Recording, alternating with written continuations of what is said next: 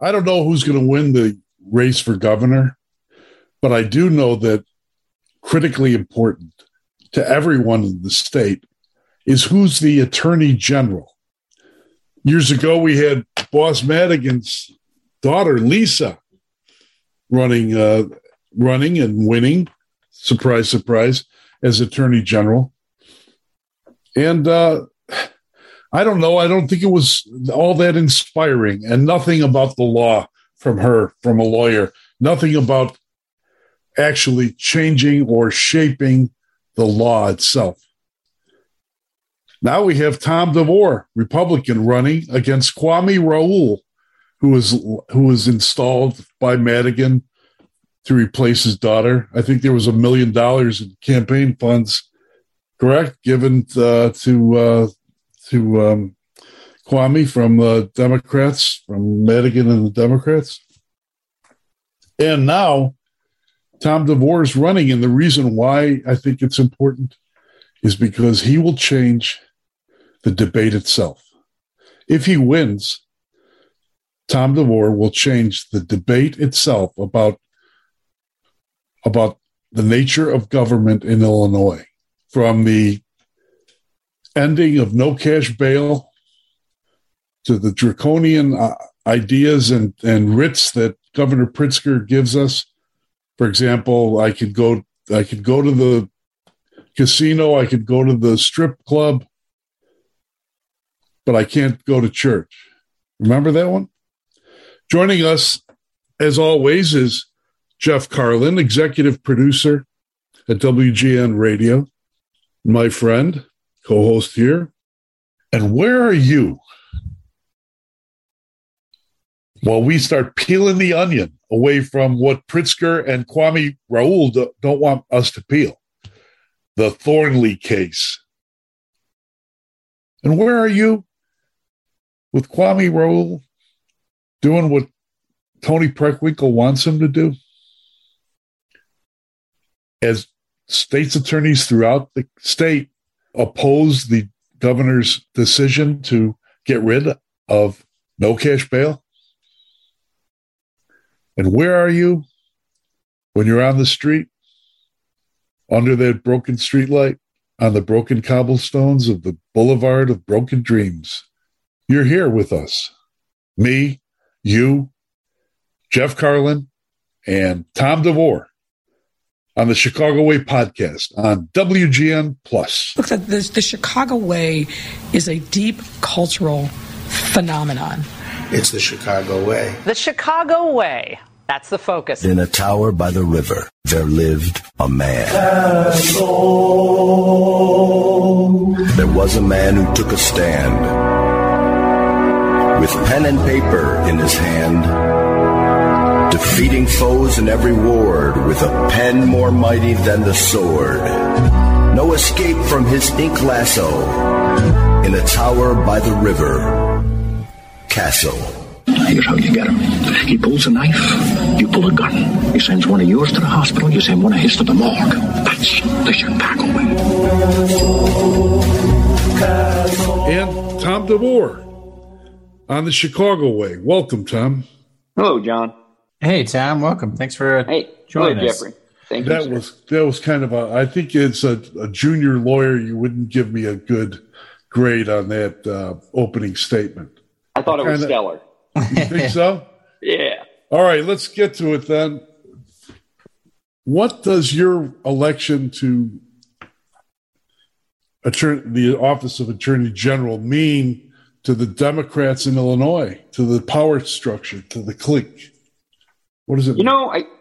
John, I think what it means is not just to the Democrats in Illinois. I mean, we easily find ourselves talking about the Democrats because they have a one-party rule structure. But it also goes to the Republicans as well. The message is equal to them, is that if I'm the attorney general of this state, our government is going to operate or be more visually dysfunctional. That could be a real reality, versus this cloud that we have right now, because we have an abuse of executive power that is absolutely out of control in our state. And we have a legislature which has sat by idly and allowed it to happen. absolutely catastrophic for the foundation of our government principles. And you don't hear me saying anything about policy, about what's good policy or bad policy. That's for the people to decide. But we must have an attorney general in that position that demands at all times that our government operates and our separation of powers is respected at all costs, regardless of the outcome. And Tom, I mean, you people might remember you from a pandemic that happened a little while ago. I mean, one of the things you were arguing is that the governor of the state, you know, doesn't have the carte blanche to shut down local forms of government on a whim, right? I mean, that was kind of where people might know you from. Am I characterizing that right? You are characterizing it correctly. Again, there, you know, the governor would have liked to characterize it, and he did, especially in the northern part of our state, that I was anti-safety, vaccine, and all of that was absolutely ridiculous. You're killing people. You're sending them to church. You're killing people. You're evil. You're the Antichrist. I get it. Yeah. You know, and that kind of, you know, really, it for people that have some bounds of reason, that it's really primitive type of, you know, speech that the governor is using. But it was nothing to do with any of that. It was all about not having this executive fiat. John, you wrote about it a lot. I watched what you write. This executive fiat from a governor doing the things he was doing was absolutely horrific. And if people listen to me, and I actually, John, did it the other day in front of the Republican Central Committee for the state of Illinois, I didn't hold any punches back with DeSantis either, because, you know, I'm not here to qualify what Florida law says, but if he would have been the governor of Illinois issuing executive orders that was a different version of tyranny, which is all it is, I would have had no use for that either.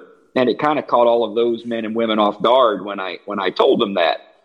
Because what they want is partisanship. They don't want... they want partisanship. That's what they're about. That's what both of our parties are about. They're about partisanship. They're about power.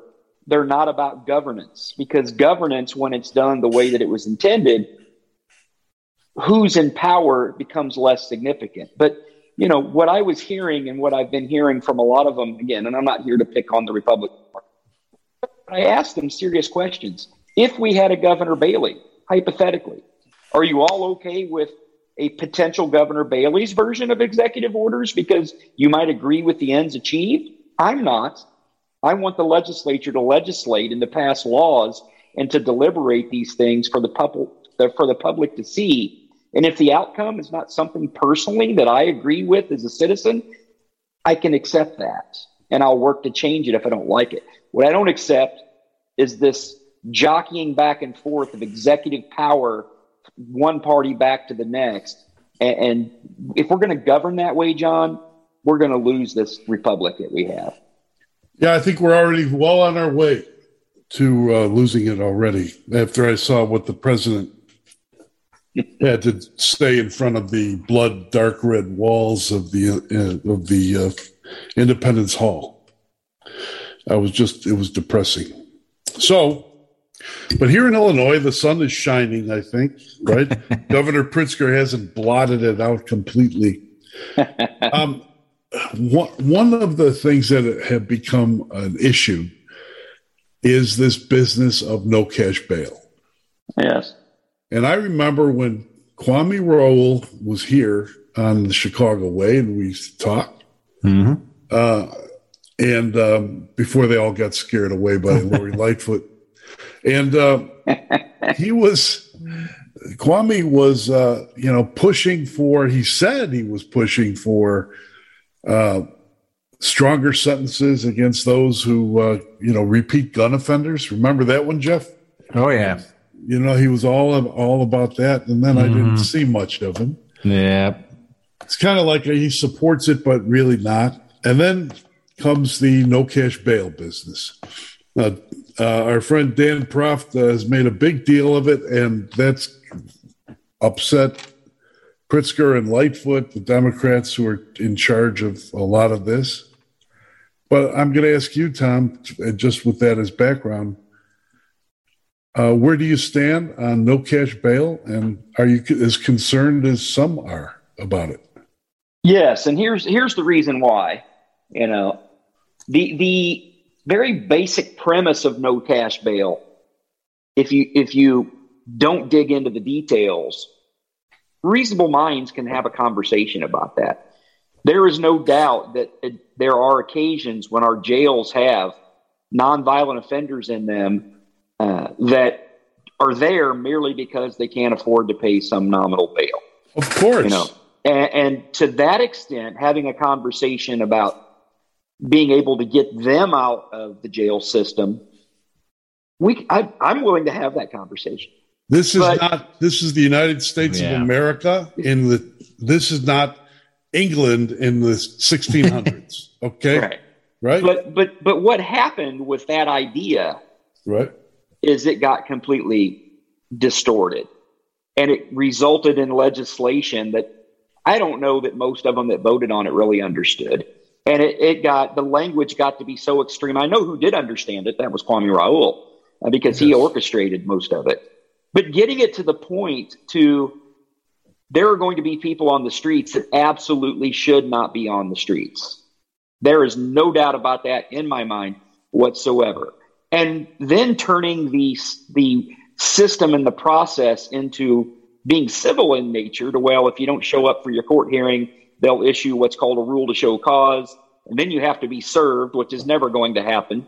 You know, serving process for a rule to show cause, for those of us that have been in civil practice for a long time, we just laugh because it doesn't work very well. And we're going to have people on the streets that are dangerous. And I don't think anybody wanted that, any reasonable people. I think some of the extreme people like Kwame and the governor and Lightfoot may have been, and Fox, okay with it. But I don't think ordinary, everyday, prudent people in the legislature really appreciated that, and now they're stuck with it. So it absolutely needs to be unwound and have a reasonable conversation. I've been across the state, John, and these jails are going to be letting out people in mass at the beginning of January. I don't know how it's going to play out. It's going to be a disaster. But go ahead. I'm sorry. Well, no, what's the way to address it? Yeah. How do you start pulling at that thread? You have the governor just stop it. Can he stop it? No, the governor can't stop it because it was a law that was passed, and I would not. Right. Even if Governor Pritzker says I'm going to issue an executive order to do something on that, I would not be in favor of it because it's an abuse of power. But what's going to happen? Again, I don't know what's going to happen, but one of the things I think we'll see is across the state, depending upon where you're at, I think it's going to be handled differently. You know, you get into, my part of the state and you have someone that should be in jail and that judge thinks they should be in jail because there's a danger to society. I want to see what happens because that's one of the big changes is when now the statute says is that you have to be deemed a danger, not just to society, but to a specific identifiable person, right? Mm-hmm. And so hypothetically, if someone commits murder, are they a danger to a specific identifiable person? The person's deceased. Right. They're no longer a danger. So being able to hold that person on bail after committing murder could be a violation of statute as written. Did they intend that? No. So I'm going to see how the judges and the state's attorneys across the state handle that. Well, what was Kwame Raoul doing as this bill was getting hammered out? Well, my understanding was Kwame was working diligently at some point in time with law enforcement to try to put some language together that they could work with. That was the story. That was one of the stories that was put out. Well, and I know it to be true up until a couple of days before the bill got shoved through at the midnight hour. He went radio silent, quit talking to everybody. So my suspicion is whoever it is that wields the political influence, and we all could speculate on who that is, but you can do that. I don't need to. Well, go ahead. Mike Madigan. Well, Mike Madigan, I think, is not anywhere now. But, Christopher, in the background, him and his people, Christopher Welch, The speaker, J.B. Pritzker, yeah, Lori Lightfoot. He forgot to mention Tony Preckwinkle, Cook County president of the board of the Cook County Board. That whole structure, and when I say Mike Madigan, I'm referring to that whole structure that he put together over decades. Right? He may not be picking up the phone, making the calls right now. He's not. But that whole machine that Mike put together over those decades, it's still alive and well. So they somehow or another got a hold of Kwame Raoul and told him what was going to happen, and he had to acquiesce. And the reason that he has to acquiesce is because he's a lifelong politician. He's got to where he is in politics solely by doing the bidding of other people. He got appointed to office in the legislature. He then gets the job as the attorney general. If he doesn't appease that machine, he never gets reelected. He doesn't have the support of the grassroots support of the people of this state. Most of them don't even know who he is. And so and we could talk about that too, John, with the issues with the COVID pandemic. When Governor Pritzker and the whole machine of politics in Illinois tells Kwame Raoul to jump, he jumps. He doesn't have a choice. His political survival depends upon it. It is what it is. So that's what happened with the SAFE-T Act. Me, where I'm different is I'll jump for no man or no machine. And if that means I'm not in public office, I'm okay with that. Right. But if I'm in office, the people's interest will always come first. I don't care who likes it. Kwame Raoul doesn't have that in him, sadly, because he wants to be a politician. He knows what he has to do to survive. And it compromises him as the attorney general of this state. It's that simple. Well, Tom, I mean, one of the things we always joke about here is that all this Madigan stuff and the predecessor to Kwame never finding any corruption in any of the institutions, which we all know is not true. You know, it's city this one party rule leads us surely into corruption. What do you want to do on that front? I mean, you win, you're elected, you're the man in charge. What's the first step there? There will be no politician at any level or holding any office, Republican, Democrat.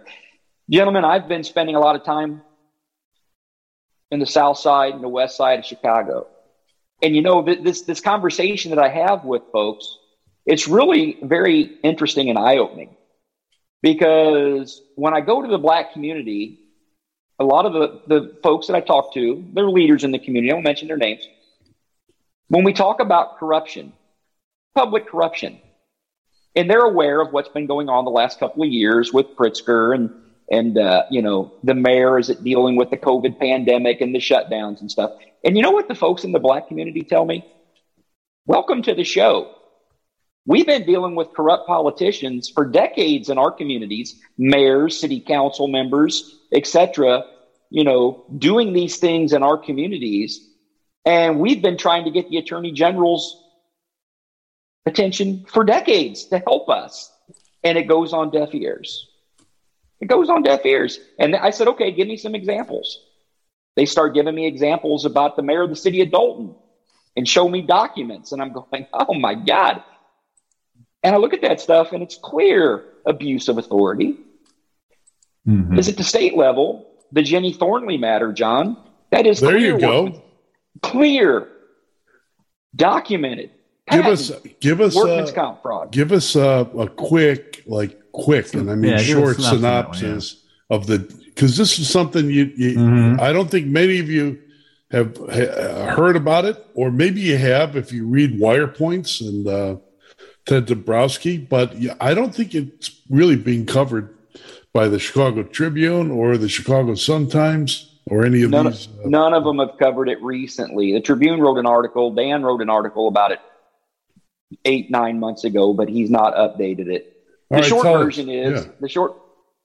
short version is Jenny Thornley is a campaign staffer for Pritzker. She worked for the state police merit board. She stole money. She alleged she was sexually assaulted. She was not sexually assaulted. She did steal money. And Hold it. She stole, according to who, Counselor? According to a $550,000 internal investigation All right. From a group that was hired by and recommended by Governor Pritzker. Okay. The taxpayer spent $550,000 on a 130-page report that they went and they actually got the timesheets where she was turning in overtime, and they were watching and had the videos, John, that show she was leaving at normal business hours, sometimes before normal business, but she would turn in overtime for those days. It's documented crystal clear. She has, in fact, now been charged for this overtime fraud in Sangamon County. Sangamon County. Dun, yes. Dun, dun. And then that's the mud pen of our buddy Big Bill Cellini, isn't it? Yeah. Keep going.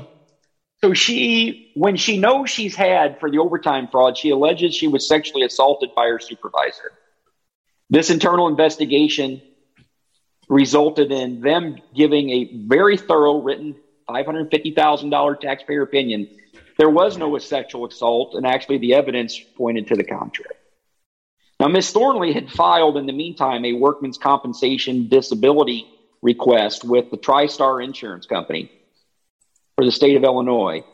In the application of injury, the notice of injury, she does not list the merit board as her employer. She lists the governor's office as her employer, and she lists J.B. Pritzker as her supervisor, and files that false statement to get disability benefits.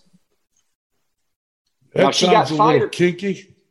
She got fired in July of 2021 after that investigation was over, and she was on no pay or on paid leave while the investigation was going on.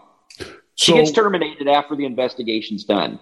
She then starts collecting disability benefits based upon the application that she worked for the governor and the governor's office. The merit board finds out about it, and they start trying to intervene to stop her. Yeah, okay. Yeah, saying, why is she getting disability benefits? Right. Why are we not involved? We're her employer. And there are emails that show to where it's the governor's office is handling this. General counsel Ann Spillane is involved, and we've been told we can't talk to you, merit board. It's in the emails. Jeez. Who's we can't talk to the merit board? This is the insurance company. Oh, okay. So there's got to be a grand jury on this? Is there a grand jury on this thing? I'm getting there. So she eventually in September gets charged with overtime fraud on the turning in the fake hours. As soon as she gets overtime fraud charges, she stops getting her disability payments. Isn't that a coincidence? There's no connection. If she was injured at work, there's no connection to overtime fraud. She's injured at work. They knew she wasn't injured at work before they even started giving her the payments. But again, what I've been telling people is that leave whether or not she was injured at work out of it from the false, now debunked sexual assault. She could have never been injured at work for the governor's office because she never worked for the governor's office. Jeez. And so they filed that phony, or she filed for certain, we know, the phony injury claim because it took the process out of the merit board's hands and put it in the hands of the governor's office and Ann Spillane directly. She collected over $70,000 in benefits. So is Kwame Raoul leading the charge on this thing to get to the bottom of it? Kwame Raoul's office. So the Kwame Raoul's office in January of 2021 got a letter from the state CMS saying she needs to be charged. We want her charged with workman's comp fraud. Kwame Raoul has a division of workman's comp fraud in the attorney general's office. They're the only ones that prosecute it. And Kwame says, we referred that to the appellate prosecutor. There is no such thing as a referral to the appellate prosecutor's office. That's not how it works. If you have a conflict, Kwame says he has a conflict. Gentlemen, he does not have a conflict. What is this conflict? What is this stated conflict?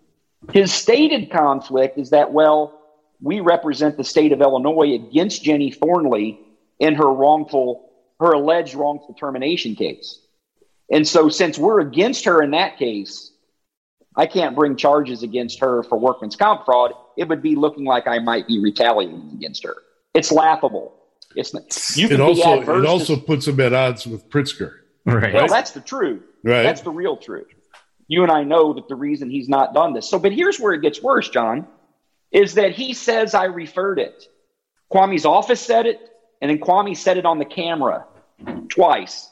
The first time he said it on the camera, the appellate prosecutor's office of the state of Illinois that would traditionally handle conflicts for the attorney general sent an email to, and we have the email, sent an email to the attorney general's office making it clear, you have never referred the workman's comp matter of Jenny Thornley to our office. We don't know what you're talking about. By the way, we don't do workman's comp prosecution. Your office does workman's comp prosecution. But if you think there's a conflict, the proper mechanism is that you ask the court to appoint us to that case. And if the court appoints us, then we're in. Right. Jeez. That's how it works. Kwame Raoul then got asked about it by Greg Bishop from Center Square. A second time, right. Kwame got defensive and aggressive with Greg, saying, I told you I referred it. And Greg's going, the appellate prosecutor says you haven't referred it. Here's why Kwame Raoul won't file the proper motion asking the court to appoint the appellate prosecutor. Because when you file a motion with the court as the attorney general saying, I've got a conflict, appoint the appellate prosecutor, you have to convince the judge that you actually have a conflict. Yes. And Kwame could not come to the judge and say, well, we're against Ms. Thornley in this federal employment case. So since we're against her, I've got a conflict. The judge would laugh him out the courtroom saying, you don't have a conflict. Plus, he'd have to put it down in writing. Right. You have to put it in writing. Right? And that's the time that Tom DeVore swoops in, grabs that document, and waves it over his head at a news conference or a debate, right? Yes, and if he wants – what he would have to do is be honest with the judge, because the judge would be an intelligent person, and say, you know what? If I bring this case against Ms. Thornley, or if I'm going to investigate and potentially bring charges, there's a real likelihood that that could include charges against somebody in the governor's office or the governor himself. And since I represent the governor on a variety of things, I've got a political conflict here and I can't file this case. That would be the truth, John, but he can't say that in a court document. And so he's just deflecting and running it in circles, praying that the election comes before that ever might come real issue. That's what's happening. That's the truth. This has got to perplex the editorial boards of the Chicago. I would assume the AFL-CIO WBEZ Times and the Combine Tribune would be, not knowing what to do, especially with Mark Lennon of Wirepoints hammering at this. I recommend, and look, before we go any further, just so there's no mistake, Jenny Thornley, if you want to respond to what Tom DeVore said on this podcast, please be our guest. Please come on and be the guest, and I'll have a Bible and you can swear to the best of your ability, Right, Your Honor. And we'll swear. Yeah, we'll take a deposition, right? And I'll have my and maybe Kwame Raoul would like to come on and talk to you and explain why he has not, one, prosecuted this matter, or two, actually filed the motion with the court to have the appellate prosecutor appointed. Because not only do you have to lay out the conflict, John, you have to also say to the court, who are the persons that you're actually wanting me to give jurisdiction to the appellate prosecutor to potentially charge with a crime? That list is going to include more people than Jenny Thornley. A fine kettle of fish, John. Exactly, John. Because conspiracy to commit workman's comp fraud is by statute subject to the same charge. So let me ask you, sir. Yes, sir. When you have emails that show Ann Spillane herself orchestrated getting those benefits paid to Jenny Thornley based upon an injury claim. This is the lawyer for Pritzker is what you said. Yes. Ann Spillane, right? Ann Spillane. The emails themselves show that she materially participated in these work comp benefits based upon an application for benefits that listed an employer that the lady never worked for. It stinks, I tell you. It stinks. Well, one thing I do know, according to what I'm reading in front of me on the screen right now, what Pritzker said a while back in August 6th is nothing other than what I read in the paper. I know nothing other than what I read in the paper about it, said Governor Pritzker, adding, quote, the truth is, if somebody committed workman's comp fraud, they should be held accountable, quote. I agree with him. That's all he said. But then why isn't he saying, hey, Kwame, I paid for you to me and Mike Madigan paid for you to be the Attorney General. So come on, step up, man. Step up on the corner, right? You know, isn't it odd that the governor says he knows nothing when there's emails in the $550,000 investigation that Jenny Thornley sent to Mrs. Pritzker herself talking about this matter, saying that the governor needs to know. Were they taught? Was Jenny Thornley an expert in show jumping horses? I don't know. She has the governor, and because she listed the governor's personal cell phone on her application for. Benefits. Oh my gosh! I think this is a job for a federal grand jury, my friend. Seriously, I trust me. I'm trying. There, you know, that whole thing right there, that workman's comp fraud case. Miss Thornley, again, she filled out the application, right? Listing the governor. Right. I would love to talk to Miss Thornley or have the federal prosecutors talk to Miss Thornley about who she worked with and accomplishing all of that. She didn't do that by herself. There's no way she did that by herself. And everybody knew.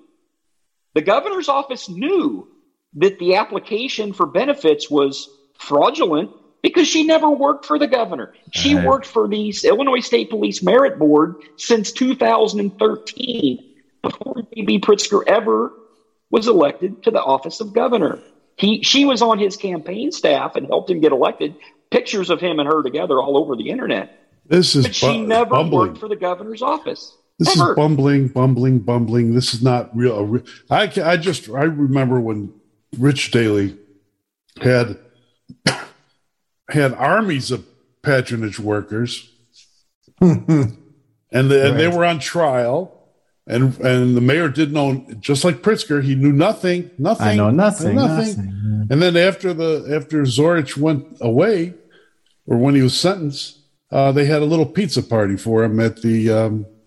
In the basement of the Church of the Nativity in Bridgeport. And I'm just wondering, is there a pizza party in due for Jenny Thornley? Does she like Saputo's pizza? That's a good question, sir. But that's the Thornley matter. And you know what? Kwame Raoul has lied on the camera, helping to deflect, cover up that whole thing. That's where I'm coming from. He's the Attorney General. He has a duty, an oath to the people of this state to prosecute criminals. There is a crime here. It's a clear crime. And not only has he not prosecuted it, he's not properly referred and got the appellate prosecutor appointed because he can't file that document because it will make him and the governor look horrific if he files that motion to appoint the appellate prosecutor. So he's lying to people on the camera, John. What will it make? How will it be? What is horrific about it? How will it make them horrific?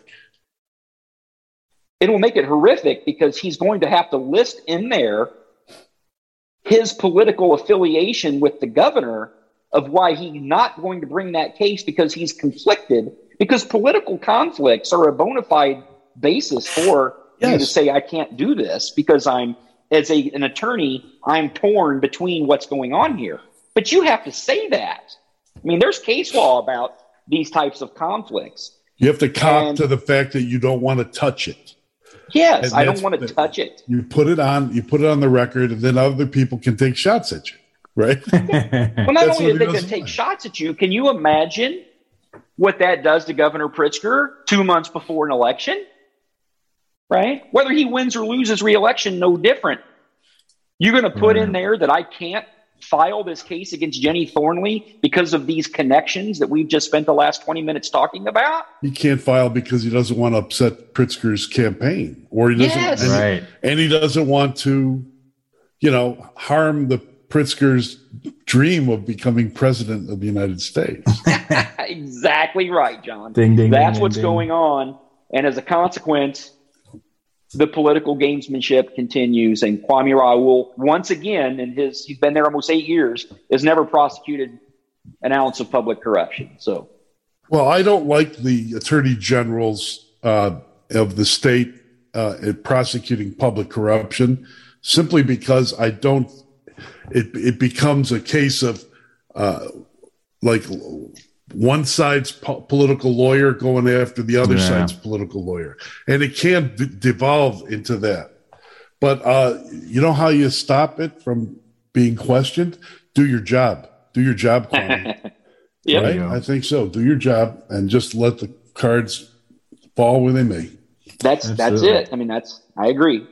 Now, so if this is not resolved, and say if, you know, against my better judgment, the people of Illinois don't elect Tom DeVore, which I would like. And I'm just doing this as a boon to all the newspaper reporters who don't want to go into these issues unless there's somebody out there quoted on the record to lead them by the nose, you know, and show them what the deal is. But if they don't, if Kwame is elected, what happens to this story? Goes away. Right. There you go. It goes away. Goes away. Well, hey, Tom, I really appreciate you coming. Join us here as we kind of head towards funny. What did Bill Cameron used to call this time of year in the election cycles? Funny season, silly season, That's what it was.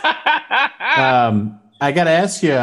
Give me what if I'm coming down to Greenville?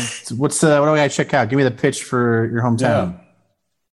Did you come to Greenville? Yeah, He wants to do a podcast there. Yeah, maybe we take this thing on the road. What do we got to check out? I love my hometown, but it's a small 5,000-person community. There's a few restaurants and a movie theater that hasn't been open since COVID started. And, there's not a lot to do in the city of Greenville, but I love the community. Well, that's what I love. I love the small-town feel. You know, John, I always talk about that idyllic, couple good restaurants are all you really need. Yeah. There's only in a small town, everybody knows your business, Jeff. Everybody. And half of them are your relatives because all your cousins are there. And they know, wasn't he dating that other girl first before he met? And all that. And everyone knows your business. I'm just telling you, Jeff, that's how it works. Wow. I mean, the small town that we're from has like, I think, 400 people in it. It's the finest village in the universe, Brisis, Arcadia, Greece, in the south of Greece, Peloponnesus, and we make great cherries. Grow some great cherries. What kind of fruits do they grow in Greenville, Tom? They don't. We have corn and soybeans and wheat in the big area of Greenville. We don't grow any fruit. Well, that's grow crops. We have cattle and corn. Kettle and corn. All right. Well, one thing do you have churches there? Yes, we have a lot of them. All right, let's get to this other issue because I know there's other things to talk about, and I don't want to make this 3-hour podcast. But to me, the most important thing one of the most important things that you've done is file suit, and along with Darren Bailey, he's done it too, and you've done it. File suit against Pritzker on this high-handed, noblesse oblige business where he can sign a writ and keep people from going to church, but I can go to a strip club, but I can't go to a church. What was that about, Tom? What was that whole business about during the pandemic? Well, you know, the issue of it, we're going back right now into 2020 when you were dealing with the closures of certain types of businesses or institutions, the churches. Necessary businesses? Essential. Essential, right. Yeah, essential was the language. Like pole dancers. Pole dancers are essential. Yeah. So are you guys aware that the first executive order that the governor signed, what business model that protected? Are you familiar? Yes. Go on. The pot shops. Mm-hmm. Go on. Tell us. Yeah. So, executive order number 1 was to protect marijuana dispensaries. So, okay. Of course. But we could sit here and laugh forever about the ridiculousness of those executive orders of, again, you could go to the casinos and put all your money down the drain of the casino, but you couldn't go to church. You could go to Walmart, but you couldn't go to the local shoe store or flower shop. It was absurd. You could go to what else could you go? You couldn't go to Home Depot, right? Yeah. Well, yep. Home Depot, you got to have it.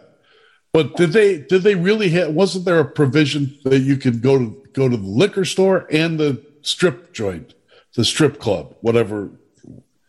Weren't strip clubs the liquor stores? I don't remember. I didn't. The strip clubs, where they fell in that thing, because here's what the issue. When the governor issued that executive order, let me tell you, gentlemen, something. Every reasonable-minded lawyer, law enforcement person, state's attorney, most of them, almost all of them, except for a couple, knew that executive order wasn't worth the paper it was written on. Let's talk about small businesses for a second. How many times in the state of Illinois do you think that Governor Pritzker took a business, church, throw them all in there, any of them to court and says, you're letting people inside, my executive order says you can't do it, judge, issue this order and tell them they can't do it? How many times do you think that happened? None. Zero. How many times do you think he tried? None. Zero. Because he knew. He didn't go to law school? He knew that he didn't want. It's just like this Thornley thing. You don't want to bring it up because in a court because you're going to get shot down and made a fool out of. Yeah, and so I had hundreds and hundreds and hundreds of businesses across the state. I had helped churches. I helped salon, every business you could think of. And all I had to do, gentlemen, only thing I had to do was give them enough courage to open. And when they would open, and they would finally, they'd get a scare letter or something, and I would just tell them, don't worry about it. Just nobody can do anything. That's all that it ever took. Well, Tom, they're going to come and take something. I'm like, no, they're not. They're not going to do anything. Well, it was all a facade. I had five or six, I can't remember, businesses that ended up being closed by a court, but it had nothing to do with Pritzker's executive order. It was a local food ordinance or something in a couple of counties. Go. Well, that's part of it. I grew up in a small business, Tom. Yeah. It was a game they played with. It was a game that a couple of counties played with a food ordinance trying to invoke the policies of the executive order. But that executive order in and of itself was it was a facade. And so when Pritzker was going around the state, the courts have said I can do it. The courts have said I can do it. John, all the courts ever said, and I'm in error in my opinion, but I'm not going to disrespect the court, is they said that the governor could issue these 30-day serial proclamations. Mm-hmm. That's all the courts ever said. Again, I completely disagree with the Foxfire case, but that's the ruling as of today, so be it. Right. But there were no courts that ever issued any rulings that said Pritzker, with that executive authority, can close a business. It never happened because he would never take it to court. Because if you read about what Governor Pritzker was doing, there's federal documents. There's actually some local educational reports talking about how do you manage pandemics, etc. Yeah. And they actually talk about when these types of executive directives get issued, that you may only get 50, 60, 70% compliance, but that's considered success. Yeah. Right? Have you guys read any of that? Oh, yeah. Yeah. Well, that's, I mean, we talked about that stuff during, you know, the beginning of the pandemic with the CDC and the whole idea of the masks. Like, well, if we don't do this, we don't do that. And they're all trying to outthink the populace. And it's, it doesn't work. So what kind of revenge? It only works for a short time. Really. What kind of revenge has Governor Pritzker applied to Seventh Circuit Judge Raylene Grishow? Oh, Judge Grishow? Yes, Judge Raylene. Keep in mind, Judge Grishow gave Governor Pritzker every. I mean, I never won a case in front of her until I won the one on the kids in the mask. I lost every time. Right. Mm-hmm. She ruled in August of 2000, and I'm not disrespecting her. I love her. I think she's a great lady. She ruled in the governor's favor in August of 2020 in regard to the mask issue with kids in masks in schools. And in February 2022, she called him the evil that the law was intended to protect people against. So he can't do anything to her. I mean, she's an elected judge in the Seventh Judicial Circuit. She doesn't answer to him. But you know, that ruling that she wrote was exactly spot on, 100% spot on. So what is the next step in this campaign? Because we have to close this out. What's the next step in the campaign for you, Tom? I mean, the next step in the campaign for us is starting here real soon. I'm going to be up north all the time, and I'm going to be talking to these communities about the law, my vision of what the law is supposed to be for them, because the governor has done a sadly decent job of scaring the hell out of people, John. Right. Making people think that his version of tyranny is what's needed to keep them safe. They're scared. And my message, they're always scared of power. Yes, they're scared of power. And my message to not only the Republicans, but to Democrats and to independents is that you have the power. You are people. You have the power. Quit letting politicians, all of them, tell you that they're the ones that you need. You don't need them. You need them to represent you within the confines of the law only. And if the law needs to change, you change it, because I'm convinced that that message, which I've been living the last 2 years, if I get that message broadly enough communicated to the people, that they'll appreciate that. And they're not, because I don't think they're satisfied with what Kwame Raoul's been doing, just being the governor's lapdog. I mean, everybody knows that. It's no secret. I think it's dangerous. This one-party rule is going to destroy our state, and I'm hoping that people don't want it. Well, there it is. It's already destroyed the state. I understand. Now that I'm gone, I'm waving at you guys from across the border. We know. I'm not living in some fancy like Naples. You know, I got some cornfields next to me. Anyway, so Tom DeVore, you're invited to write 900 words, and so is Kwame. 900 words on why you should be Attorney General, as long as it's. I'll edit. And as long as it's, you know, not inflammatory or libelous, I wouldn't. Not my style. Yeah. I just have to say that so other people know. And everybody knows who's listening that I've also asked everybody running for mayor to write me the same. You know, why do you want to be mayor? Why do you want to be Attorney General of Illinois? So we'll see what happens. We'll get that to you, sir. Thanks for joining us. Thanks, Tom. Yep, thank you, gentlemen. The Jenny Thornley thing. There were three different reasons given. One in a letter to CMS, I think. The bottom line there is that we referred the case way back. No, let me finish. You asked me a question. Let me finish. Way back, the state appellate prosecutor had the case. We had three cases that there was a conflict on. If there was a cover-up, we would not have communicated with the Sangamon State's attorney and the appellate prosecutor who already had a case against Jenny Thornley. And so that's it. There's nothing else to be said on that case. It seems though there are three different reasons given. One was no jurisdiction on authority. Another one was a conflict. So what's your ultimate question? Why isn't this being prosecuted?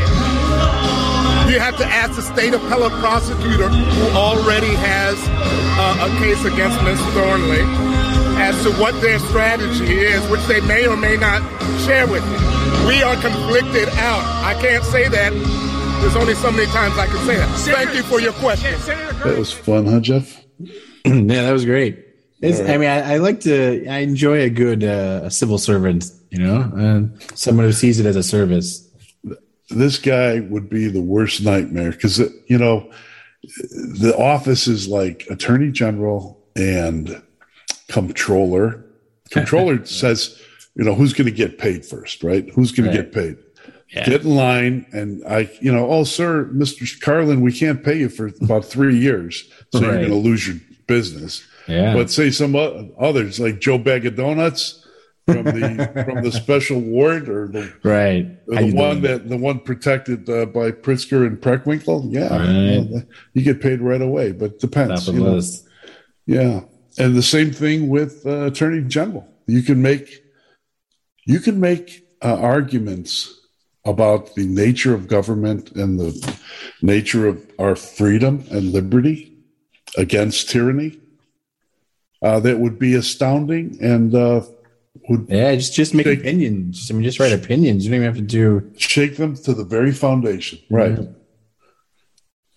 Yeah, it's dangerous. I mean, it's something we've seen that there are too many things that don't pass the smell test, right? I mean, that whole Thornley story. I mean, geez, that alone is enough to. But it's no surprise, right? I mean, if you said patronage has been part of the Chicago Way since the earliest days. That's why we call it that. Mm-hmm. For Tom DeVore, lawyer who fought off Pritzker and his COVID shutdowns for churches, and who will, if elected, wreak havoc among Democrats and Republicans who are part of the combine. And for Jeff Carlin, executive producer, WGN Radio, my friend, and future physics teacher. And I guess we're going to dinner soon, right? We're going to go to Kama Bistro, you, me, and Matt Rosenberg, to prepare for that Chicago Way goes to the North Shore thing. There you go. Yeah, I'm looking forward to it. Already, tasty stuff. I love it. It's one of my favorite restaurants. Can't wait. Kama Bistro. In LaGrange. You don't even have to eat meat. You know, they have vegetarian food, but the vindaloo is really good. Ghost pepper vindaloo. Yeah, baby. Oh, jeez. Give me a pint of yogurt to wash it down. And for me, John Cass, husband, father, Greek Orthodox Christian, editor-in-chief of JohnCassNews.com. And every day brings us closer to announcing our sponsors. So when the lawyer gets back from Belize or wherever he is, we'll get that done. Thanks for joining us for another edition of the Chicago Way podcast on WGN+.